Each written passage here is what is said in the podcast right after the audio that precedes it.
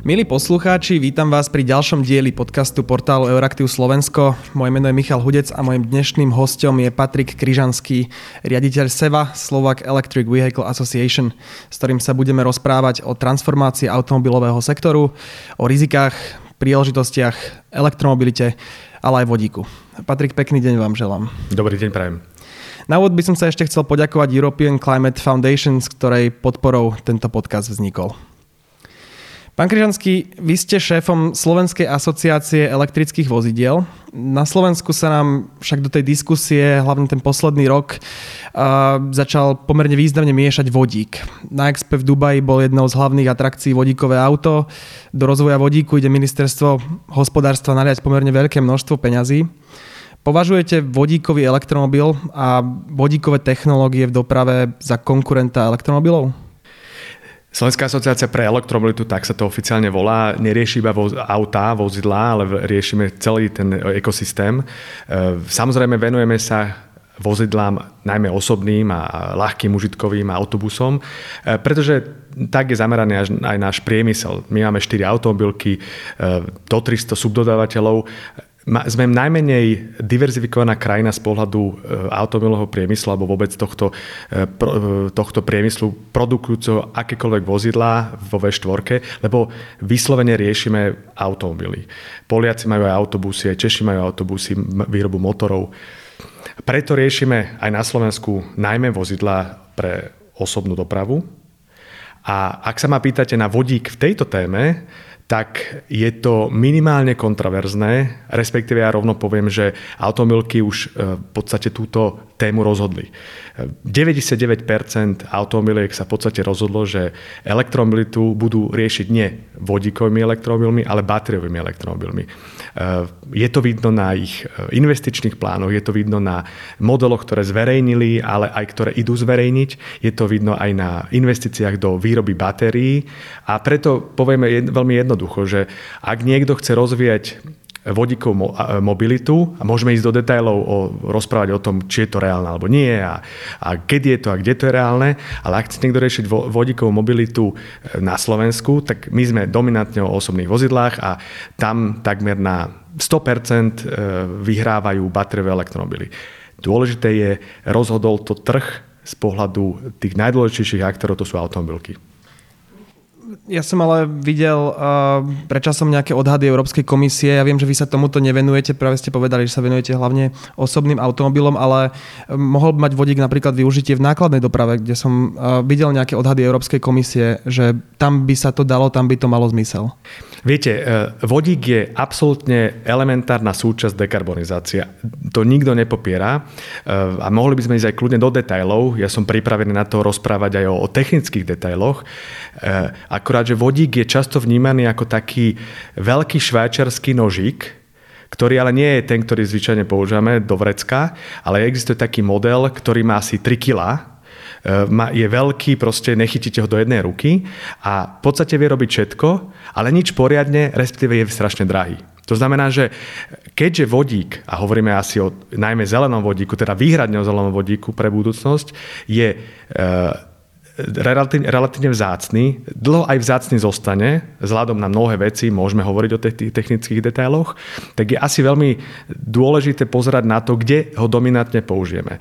Vodík je v súčasnosti bežne používaný e, napríklad v priemysle. My ho používame vo svete na úrovni 100 až 120 miliónov tón. E, Duslo Šala, Slovnaft, to sú firmy, ktoré vodík používajú vo svojich výrobných procesoch. Či je to už e, výroba hnojív, alebo je to spracovanie ropy, a rôzne iné. E, a preto nie len ja, ale aj Európska komisia, Európska únia hovorí o tom, že používame ten vodík tam, kde to je najefektívnejšie. To znamená, najprv vymeňme tie v tých procesoch, kde sa ten vodík už dnes používa a vyrába sa z uhlia, respektíve z plynu, u nás najmä z plynu, ale vo svete aj z uhlia, pretože to je ten šedý vodík, ktorý je extrémne emisný a v podstate vôbec neprispieva k nejakej dekarbonizácii. Takže tento vymeňme, používajme zelený tam, kde sa e, vlastne dá používať, a to sú teda najmä priemysel, a potom sa báme o iných, o iných use caseoch. No ale vy ste mi položili otázku ohľadom e, nákladnej dopravy. Vôbec nechcem byť ten arbiter alebo ten, čo, rozhodne, či budú vodíkové vozidlá, teda nákladné vozidlá, alebo to budú batériové vozidlá. Poviem vám, že e, majú našlapnuté na, na tento use case aj batérie, aj vodíkové nákladné autá a majú e, rôzne, rôzne výhody a nevýhody. Takmer istotne viem povedať, teraz som presvedčený, že nákladné vozidla pre tej malej tonáže do 20 tón budú asi iba batériové elektromobily. A hovorím, poďme kľudne hovoriť o technických veciach, ak vás to zaujíma. Nie som ešte úplne si istý, či e, na veľké nákladné vozidla budú iba batérie, aj keď e, zase môžeme hovoriť o snahe nielen rozširovať nabíjacú infraštruktúru pre vozidala osobné, ale začala sa, začala, začala sa celkom veľmi riešiť aj e, infraštruktúra pre veľké huby, pre veľké elektrické nákladiaky, batériové elektromily ktoré majú násobne väčšie výkony, to znamená násobne rýchlejšie nabíjajú, tie budú prirodne na diálniciach. Takže pokojne aj batériové, batériové môžu vyhrať, avšak ešte tam vidím niektoré automobilky, napríklad Daimler, ktoré vyvíjajú aj to, aj to. Takže preto nehovorím tak veľmi jasne, že, e, že tam nebude vodík e, ako, ako palivo. Ale vedel by som vám povedať niekoľko dôvodov, prečo to možno aj bude problém. Povedzte. No samozrejme problém vodíka v doprave je okrem toho, že jeho, jeho bude relatívne málo, teda ten, zel, ten zelený samozrejme, aby sme po, možno pre posluchačov vysvetlili, že tak ako máme šedý, tak zelený e, sa vlastne vyrába z elektriny z obnoviteľných zdrojov.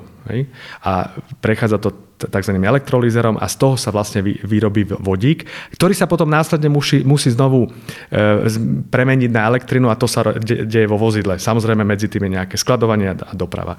No a problém toho vodíkového, vodíkového paliva, alebo teda vodíku ako paliva, je, že v tomto celom procese, to znamená od výroby vodíka v elektrolizery, uskladnení, eh, preprave, znovu premene vodíka na elektrinu, sa strašne veľa eh, stráca energie. Úplne prakticky vám poviem, že efektívnosť je trojnásobne nižšia, ako je to pri batériových elektromobiloch. Keď z nejakej jednotky to je jedno, z kW alebo z čohokoľvek, e, batériový elektromobil využije približne 80% až 85%, tak pri vodíkovom pohone je to 25%. A toto robí extrémne veľký problém pre efektívnosť toho pohonu. E, ešte inak to poviem prakticky, e, nemáte šancu a aj keby ste tam docelili hro, hrozne veľké zefektívnenie v týchto procesoch, kvôli rôznym technickým vlastnostiam, termodynamike, e, urobí ten vodík efektívnejší. Pri, tom, pri tých premenách vždy tam budete mať nejakú spotrebu na natlakovanie, vždy tam budete mať spotrebu pri tom procese zmeny. Najprv na, na, na začiatku, potom na konci. A toto vám vlastne vytvára e, veľmi nízku efektívnosť tohto, tohto vodíka ako paliva. Čiže zjednodušene povedané, uh, je to neefektívne a drahé.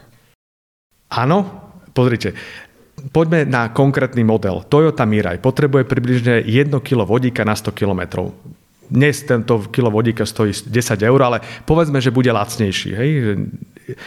Na 100 km potrebujete, uh, vás vyjde pri batériovom elektromobile v prepočte nabíjanie približne na 3, 3 eur. To znamená, že máte trojnásobne vyššiu cenu už len pri tom vstupnom palive.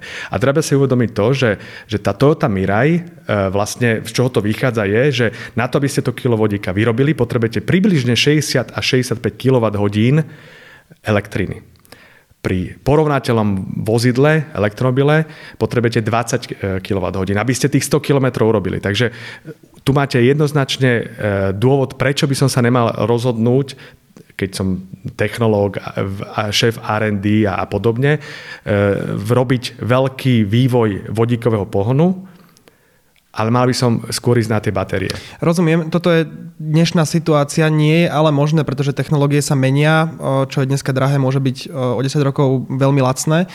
Nie je tam aspoň nejaký potenciál, že tie vodíkové technológie zlacnia a zefektívnejú natoľko, že sa to stane výhodnejším než elektromobil. To som hovoril, aj naznačil, že problém vodíku nie je iba to, že my máme povedzme, že elektrolizér nejak efektívny, potom máme to, ten proces toho natlakovania tej prepravy nejak efektívny my tam do, vieme docieliť pár percent navyše. Že e, vodíkové, vodík ako, ako palivo to nie je novinka, to je 10 ročie známa technológia a vlastne výroba v elektrolízere je takisto známa technológia. Áno, dnes existujú nejaké e, procesy, ktoré to zefektívňujú, ale ten samotný vodík ako, ako prvok má nejakú, nejaké vlastnosti, nejaké termodynamické obmedzenia hej, v tom procese.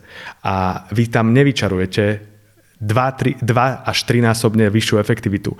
A čo je veľký problém ešte pri vodíku je, že e, mnohí to prirovnávajú pre, pre, pri mobilite, že je to vlastne e, palivo v úvodzovkách, ktoré je tam, kde boli batériové elektromobily alebo batérie pred desiatimi rokmi. No nie je to tak, pretože e, to je práve rozdiel medzi tzv. tzv. priamou elektrifikáciou a nepriamou elektrifikáciou. Že vlastne vy spotrebujete tú, elektr- e, tú elektrinu pri batériách priamo a nemáte tam tie, tie e, e, stupne, kde, vám, kde vždy strátite nejaký, nejaký podiel toho prvotného mm, kilowattu kilowatt hodiny, aby som bol presný. Takže nie, keď sa ma pýtate, či to môže prísť, z môjho pohľadu vodík ako palivo je veľmi neefektívny ekonomicky a ešte nehovoríme aj logisticky. Keď vás tak počúvam, tak ten prístup rezortu hospodárstva prestáva dávať e, veľký zmysel.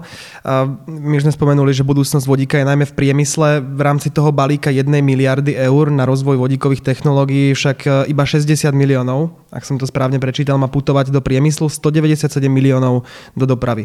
V čom podľa vás počíva to tak povediac uprednostňovanie vodíka na, na rezorte hospodárstva?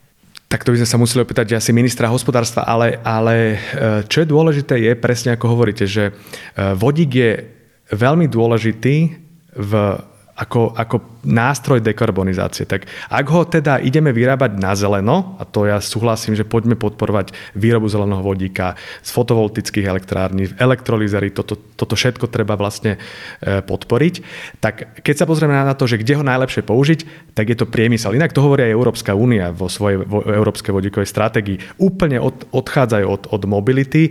Áno, ešte tam je, sú nejaké otvorené dvere, dvere pre tú nákladnú dopravu, ale, ale e, od odchádza od, od, od mobility. Tak vodík, keď si povieme v stratégii a akčnom pláne, na ktorý vlastne narážate, e, že je dôležitý, tak sa poďme pozrieť, kde ho najviac použiť. A to je priemysel. To je hnojiva, to je výroba, e, výroba ocele, je to aj spracovanie ropy, kde sa dnes vodík e, používa. Dobre, te, od postupom vlastne e, znižovaním spotreby ropy a výroby nafty a benzínu sa tieto procesy znížia, ale stále budeme mať veľmi málo zeleného vodíku. Veď na prirovnanie, e, ak by sme použili všetky nemecké obnoviteľné zdroje, ktoré dneska v súčasnosti sú nainštalované a začali vyrábať iba vodík, tento objem nám nestačí ani len na pokrytie potrieb hutni, nemeckého hutnického priemyslu. To znamená, že z môjho pohľadu rozprávať o nových use caseoch, kde navyše ten vodík je extrémne neefektívny a vy z pohľadu jeho vlastnosti neviete dosiahnuť nejakú lepšiu účinnosť, lepšiu efektívnosť, je podľa mňa minimálne, eh, minimálne naivné. Je na to dobrý anglický výraz, že hopium že vznikla také, že, že opium ako, ako droga a hope ako nádej. Hej? Že trošku sa e, mnohí e, vlastne naviazali na to a čakajú, že ten vodík bude vreckový nôž. Len problém je, aby nebol ten, ten, ten, tým vreckovým nožom, ktorý bude mať 3 kg, vyrieši všetko, ale vlastne nič poriadne. Ešte aby som pochopil ten um, prístup ministerstva hospodárstva, ktorý tak veľmi ten vodík aj v doprave, uh, hlavne v doprave tlačí.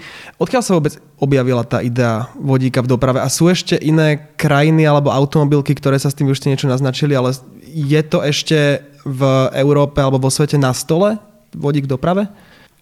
S vodíkom samozrejme stále e, tak váhavo e, operuje Toyota, tam je, viete, keď sa pozrieme na Toyota, tak e, celosvetovo sú obviňovaní, že potlačajú postupnú dekarbonizáciu v, v osobných vozidlách, pretože e, ich obvinujú, že nestíhajú prechod na batériové elektromobily a preto vlastne sa snažia ako keby dávať nohu do, dvere, do dvier aj technológiu, ktoré oni, do, do ktorej oni investovali relatívne veľa a vyzerá, že asi nebude taká, e, taká zaujímavá. A samozrejme ešte je tam aj Hyundai, ale toto sú automobilky, ktoré veľkú väčšinu niekoľko, 20 tisíc myslím za minulý rok e, aut predávajú v samot, na vlastných trhoch, to znamená v Japonsku, Južnej Kórii. Mimochodom veľká väčšina naozaj celosvetového počtu e, vozidiel na vodíkový pohon sa predala v Japonsku a v, v Koreji, e, ale keď to porovnáme s rastom trhu batériových elektromobilov, na ktorý vsádzajú vlastne všetky veľké automobilky a mimochodom všetky, ktoré sú u nás, to musíme si uvedomiť, že pre nás sú dôležité najmä tie, ktoré u nás majú výrobu, tak je to rádovo v miliónoch. Ešte na iné číslo možno upriamím pozornosť. Minulý rok a 2020-2021 sa poprvýkrát až šokovo e, zvýšil odbyt batériových elektromobilov. V podstate všetci boli zrazu prekvapení, možno dokonca aj automobilky. Vy, keď chcete dneska kúpiť batériový elektromobil, tak nemáte aký, pretože je taký veľký dopyt, že, že nie sú.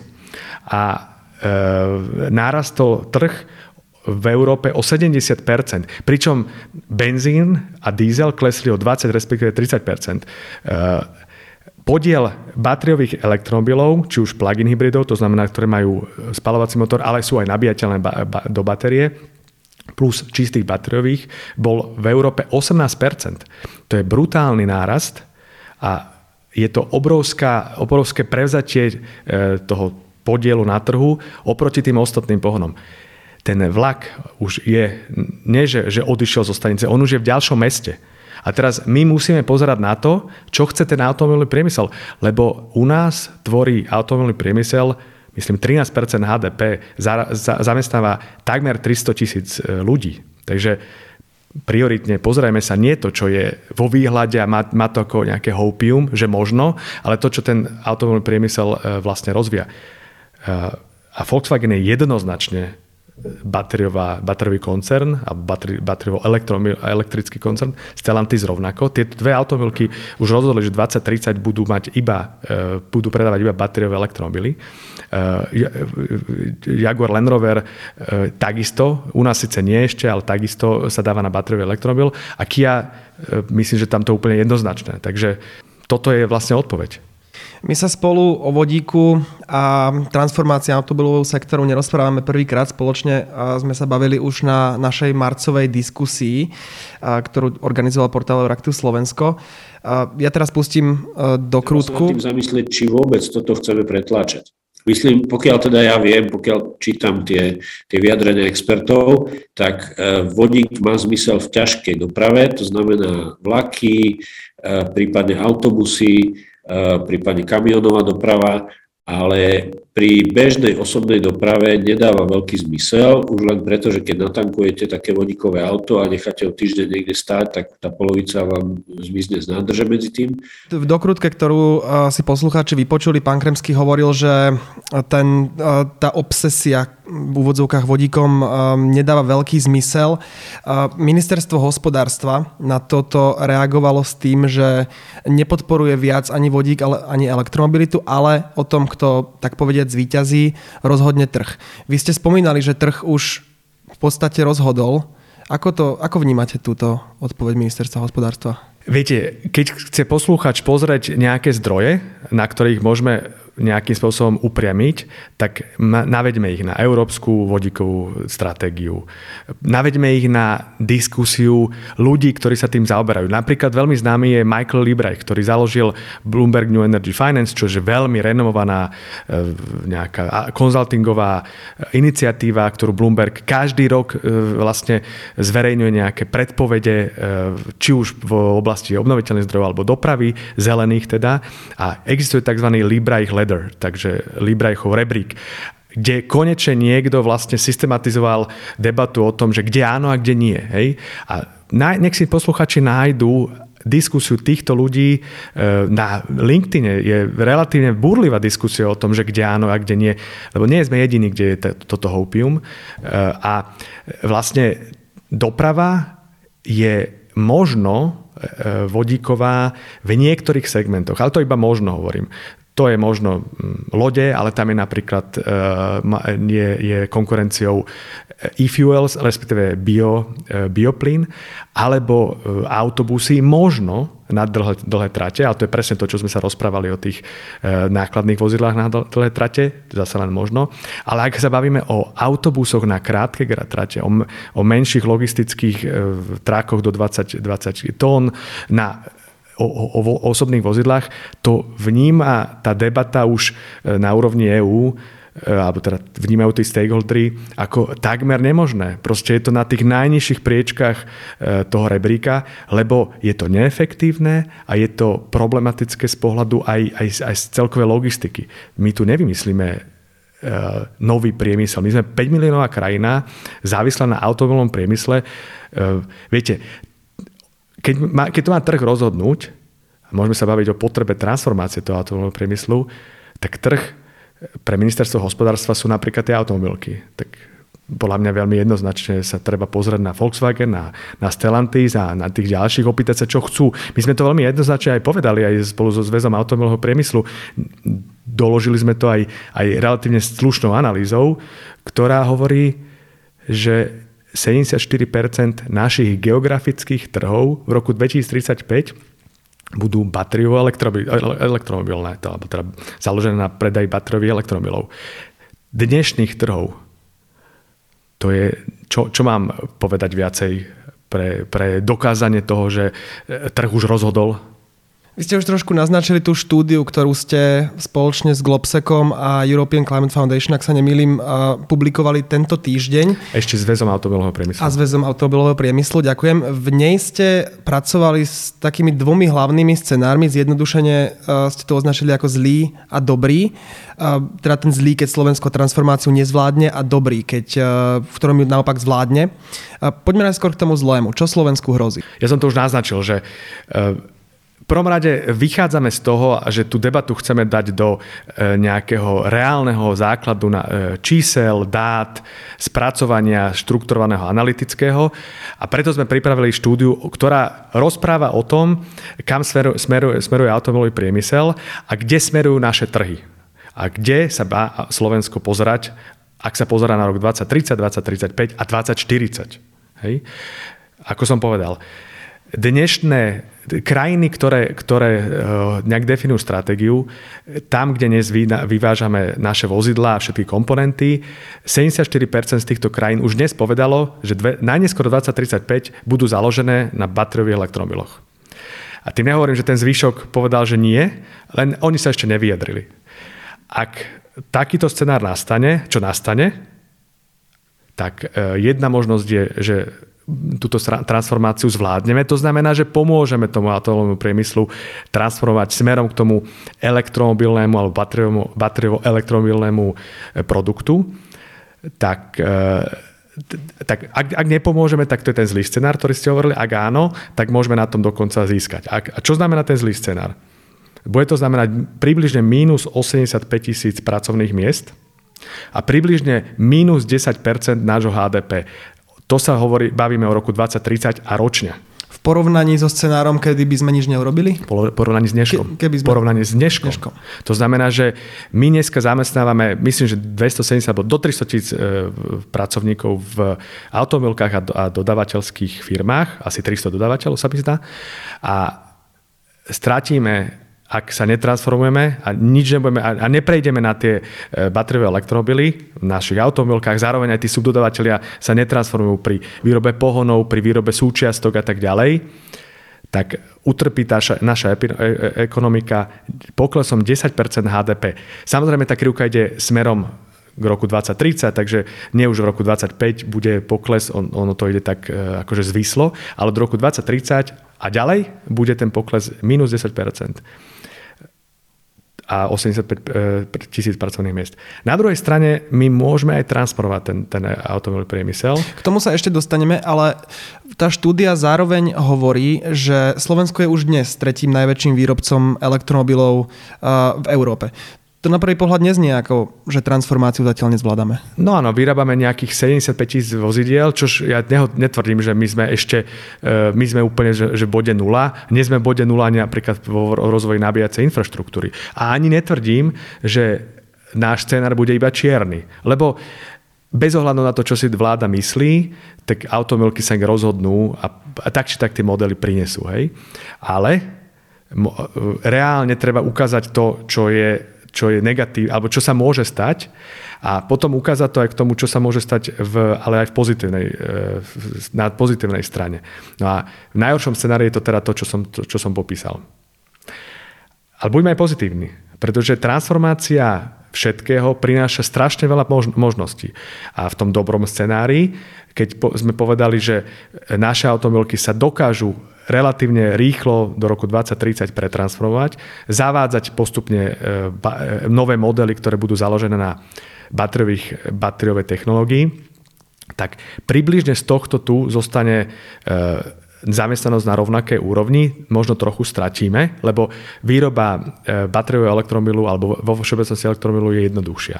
Hej? Ale zároveň vieme vo veľkom získať na potenciálnom e, pri, pri motivovaní nového priemyslu, a to sú výroba batérií. A to je strašne dôležité, o tom môžeme kľudne rozprávať, ale tam môžeme získať 8 tisíc, minimálne 8 tisíc pracovných miest a približne 1,5% HDP. Inak to ešte poviem, že tie scenáre hovoria to v tom, že ak sa nám tu podarí dotiahnuť batérie, tak e, nielen pracovné miesta, ale e, dokážeme navýšiť hrubý národný produkt o 1,5%, 1,4%, ak by sme si tie batérie vyrábali doma. 100% toho, čo tu spotrebujeme. Čiže nejaká továreň na batérie, nejaká baterkáreň, ako sa hovorí, je tým rozdielovým faktorom medzi tým zlým a tým dobrým scenárom? Nie, nie. Základ je, že treba tie automobilky transformovať tak či tak. To znamená, my potrebujeme nové modely. Aktuálne sa tie nové modely vyvíjajú, respektíve vyvíjajú kompletne, ale vyrábajú zatiaľ v tých domácich krajinách. Volkswagen, Volkswagen napríklad Cvikau. Oni si robia tie závody tam, kde majú dom, sú doma, ale oni postupne samozrejme budú prichádzať. Aj Volkswagen má, uh, rieši nové modely, ktoré, ktoré prídu a budú elektrické. Hej? Rovnako to sú tu fr- Francúzi Stellantis. Ale našim cieľom je, aby čo najviac tých modelov a čo najviac aj tých subdodávateľov bolo založených na elektrických batrových elektromobiloch. A navyše ten sweetener, je, že veľká hodnota z toho nového e, value chain, toho elekt, elekt, elektromobility, to znamená tam, kde sa to vlastne, e, kde tá hodnota je, sú batérie. Dnes je to 30% ceny vozidla, dobre, pôjde to dole, ale je to veľká hodnota. A e, uvažuje sa, respektíve už je plánuje sa, respektíve sa už stavia a vzniká v Európe najmenej 20 tzv. gigafactories. To sú objemy gigawatt hodiny a viac v, za rok. E, my potrebujeme pre vašu predstavu pri nejakom začiatočnom scenári asi 10 GWh kapacity batérií, aby sme pokryli tie naše, na, našu, našu potrebu automobiliek a v tom rozvinutejšom scenári neskôr v roku 2040 okolo 65 GWh. Hej?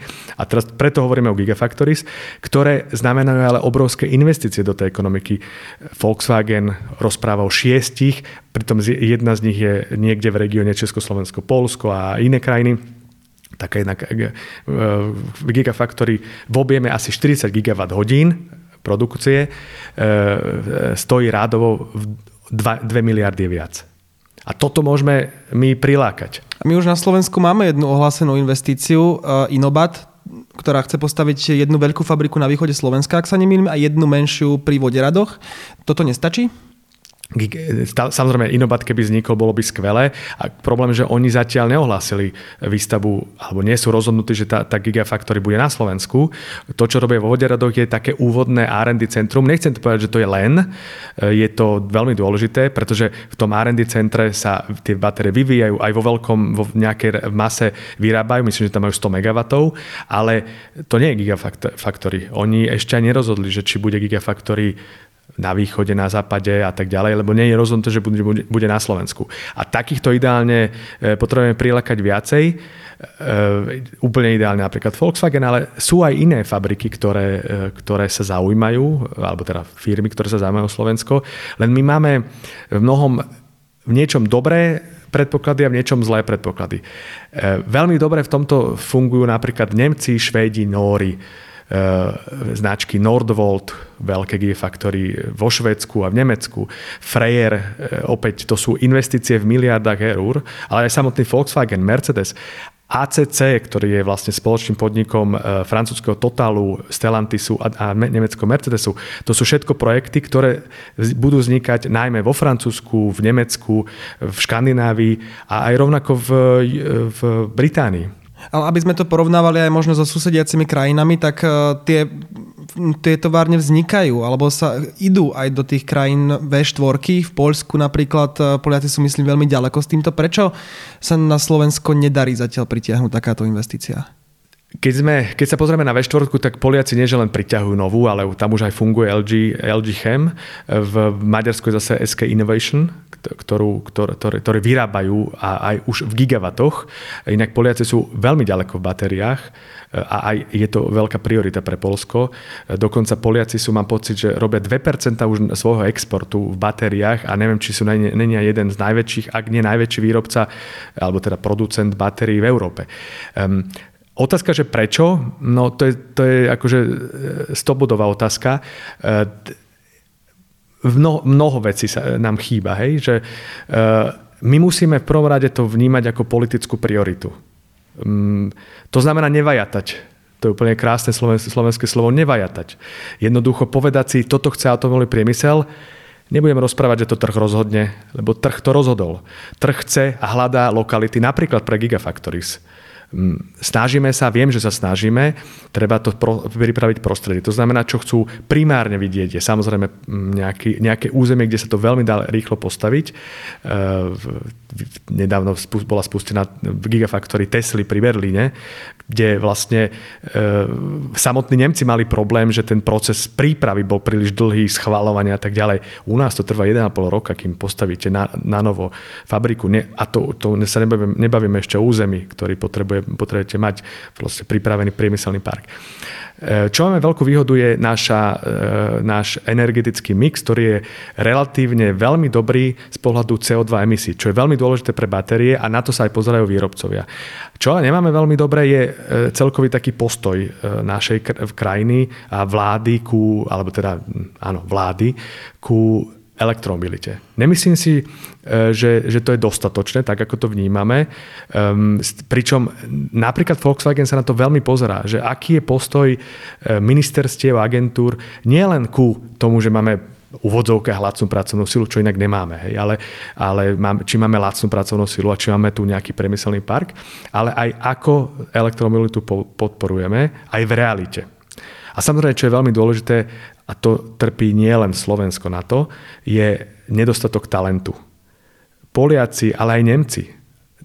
To je doslova kradnutie inžinierských profesí e, z Polska do Nemecka. E, vycucávanie e, inžinierov, ktorí to sú chemici, strojári, elektrotechnici, ktorých je veľmi málo na, na, v Európe a to aj na európskej úrovni sa rieši, kde napríklad e, som počul minulé e, komisára Ševčoviča, e, samotná Európska komisia spustila program cez EIT InnoEnergy, vzdelávanie inžinierských profesí, tzv. Battery, Battery Academy, kde chcú desiatky tisíc e, ľudí vychovať aj v Maďarsku, aj v Polsku. Toto potrebujeme naštartovať. My potrebujeme byť v tom, e, v tom vlaku. Potrebujeme s univerzitami začať riešiť veľmi intenzívne profesie, ktoré e, v tejto transformácii atomového priemyslu budú nevinutné. Pamätajme na to, že víťazmi v, tomto, tejto transformácii budú inžinierské profesie, trochu prehrajú tých, čo vyrábajú na páse, avšak tí môžeme využiť ešte pri výrobe batérií ak ich dokážeme eh, nejak namotivovať prísť. No tak sme sa napokon dostali k tej reforme vzdelávania, ale mňa veľmi zaujímala, zaujala jedna vec, ktorú ste povedali a to je ten náš priaznivý energetický mix. ktorý je teda priaznivý pre elektromobily, nakoľko tú elektromobilitu budeme ťahať z obnoviteľných zdrojov alebo z jadra. Ale čo napríklad Poľsko, ktoré ten energetický mix taký priaznivý nemá, tým, ako ten podiel uhlia je tam pomerne veľký, nevadí toto tým investorom? No tak otázka, že čím to vadí, nevadí, vadí im to a do nejakej miery, lebo keďže už tam sú a v Polsku nie je iba LG Chem, tam je aj e, nemecký BMZ, e, je tam Nordvolt, e, s nejakou výrobou, nehovorím článkou, ale nejakou súčasťou.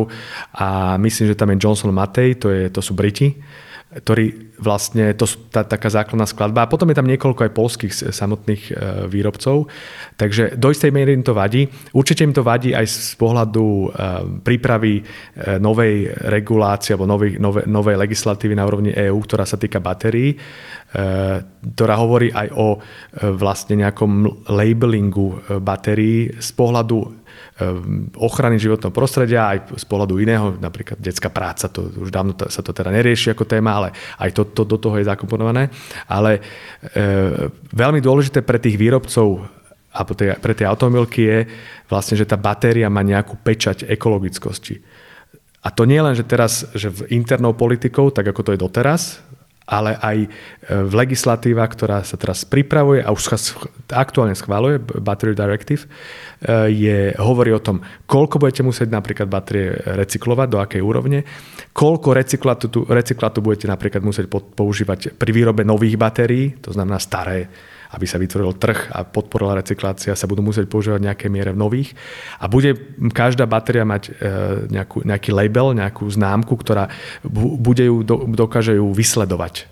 A to sa tá, samozrejme bude používať v celom tom životnom cykle batérií až po recykláciu.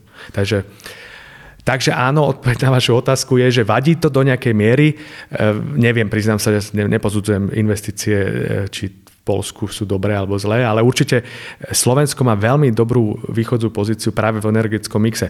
No ale musíme zap, zap, zapnúť motory aj v iných, v iných súčastiach. V tejto súvislosti uh, tej otázke e- ekologickosti vôbec elektromobility ako takej som si spomenul na jednu našu diskusiu, ktorú sme organizovali v decembri, dekarbonizácia slovenskej ekonomiky a mali sme tam pána šéfa Slovnaftu, pána Senkoviča, ktorý hovoril, že vôbec nie je jasné, že elektromobily sú vôbec ekologickejšie ako auta na fosílne palivá, že nemáme vypočítaný celý emisie z celého životného cyklu. Máme ich vypočítané? To, to bolo vypočítané v mnohých štúdiách a zo všetkou úctou k Slovnatu, ako nečudujem sa, že Slovnat povie niečo takéto, lebo Slovnat bude v prípade palív lúzerom v tejto transformácii a to akože nemusíme si hovoriť, že proste e, Slovnat do 20 rokov nebude vyrábať benzín ani do v podstate 35. Hej, keď e, výrazne sa ich trhy znížia. Samozrejme, tie staré auta tu budú fungovať dlho ešte, ale, ale ich trh sa zníži. Takže ja vnímam to, že akože sa pozrie na to negatívne, ale aby by som odpovedal na tú otázku, množstvo štúdií hovorí o tom, že ešte aj v, v Polsku, kde naozaj ten mix je relatívne zlý, lebo vyrábajú dominantne elektrinu z uhlia, tam ušetríte 25% e, CO2 emisí. Pokiaľ nasadnete dnes do elektrobila, urobíte tú istú trasu priemere európskom je to 55%, tam sa bere samozrejme aj, aj iné krajiny a u nás je to okolo 65%, 60 až 70%. Dnes, keď presadnete. A to ešte nehovoríme o tom, že samozrejme elektrina bude stále zelenšia, zelenšia, lebo my odchádzame e, od toho, od toho, od toho fosílneho. A to nielen my, e, v, v, okolo Prievidze, ale aj Nemecko proste zatvárajú uholné elektrárne, lebo musia. E, iné krajiny, takže ten energetický mix bude ešte lepší. To v prípade benzínu, to je ako s tým vodíkom. Vy tie, tie vlastnosti už nezmeníte. Vždy to bude fosilné palivo. Takže veľmi jasná odpoveď, nie, to nie je správna, správna informácia. Čas sa nám pomaly kráti, ale aby sme to zakončili pozitívne. Vy ste už hovorili o tom, čo môže Slovensko získať, ak tú transformáciu zvládne. Ešte raz úplne stručne, že kde môže Slovensko byť v tom roku 2035, ak to zvládne a čo potrebujete od štátu? Čo potrebuje od štátu elektromobilita, aby sa aj na Slovensku darilo? Dôležité je, že začnem od toho, to, záveru, že nie že elektromobilita, ale čo potrebuje dominantná časť nášho priemyslu, 50% nášho priemyselnej výroby, čo potrebuje. A to je samozrejme väčšia ochota vidieť realitu, a tá realita je podľa mňa veľmi jasná možno menej vajatať a urobiť niektoré kroky, ktoré chýbajú v, v policy a zároveň aj v podpore trhu. Púšťali ste pána Kremského, on sám hovorí, že nám chýba už len elementárna podpora trhu s elektromobilmi to, a to je to najmenej, to je to najjednoduchšie, oveľa jednoduchšie ako, ako vytvoriť nové študijné programy a, a vzdelávať inžinierov. Kde, mi, kde, mi, kde vidím ja Slovensko je, že vôbec nie sme nejako zle na tom z pohľadu našich výhliadok, pretože v roku 2035 na 90% budú síce zavedené iba bezemisné vozidlá v predaji a to vyzerá tak aj tá debata v Európskej únii, že to, že to podporuje aj veľké krajiny vrátane Nemecka. Ale my máme tam obrovskú príležitosť prilákať tie automobilky s, no, novými modelmi, ale musíme im pomôcť. Talenty a vzdelávanie inovácie, domáce, domáce, domáce e, talenty, umožniť im tie inovácie vytvárať. To znamená nejaké klastre, e, rizikový kapitál pre, pre e, nové, nové inovatívne firmy. Nebáť sa minúť ten rizikový kapitál a nečakať, že všetky úspejú. Znamená to pomôcť e, univerzitám, aby vytvárali tie inovácie spolu s priemyslom, zapojiť ich naozaj do spolupráce, lebo dneska je, stále môžeme hovoriť o nejakých pilotných projektoch niektorých fakult, ktoré sú ešte stále zaujímavé pre fabriky. Takže tá, tá transformácia je e, normálne reálna, to vôbec nehovoríme, že to je nereálne a my na tom naozaj môžeme vyťažiť. Môžeme vyťažiť aj na tej výrobe batérií. Stále to, ten vlak je odišiel a máme horšiu situáciu ako pred dvoma rokmi, pred troma rokmi. E, pretože tie projekty už nejak bežia, už tie, tie, tie veľké výrobcovia sa aj nejak rozhodli. A ne, mnohé krajiny sú pred nami, ale tak ešte stále máme príležitosť prilákať nejaké, nejakých výrobcov a potom budeme vyhr, vyhr, vyhráme. Alebo nevyhráme, ale budeme medzi tými, ktorí e, na to benefitujú. Čas nám vypršal. Toto bol Patrik Kryžanský, riaditeľ Slovenskej asociácie pre elektromobilitu. Ďakujem veľmi pekne za rozhovor. Ďakujem za pozvanie. Milí poslucháči, ďakujem veľmi pekne aj vám. Moje meno je Michal Hudec a počúvali ste podcast portálu Euraktiv Slovensko. Bavili sme sa o transformácii automobilového sektoru. Ak sa o tejto téme chcete dozvedieť viac, navštívte našu stránku www.euraktiv.sk sekcia ekonomika, doprava. Pekný deň želám.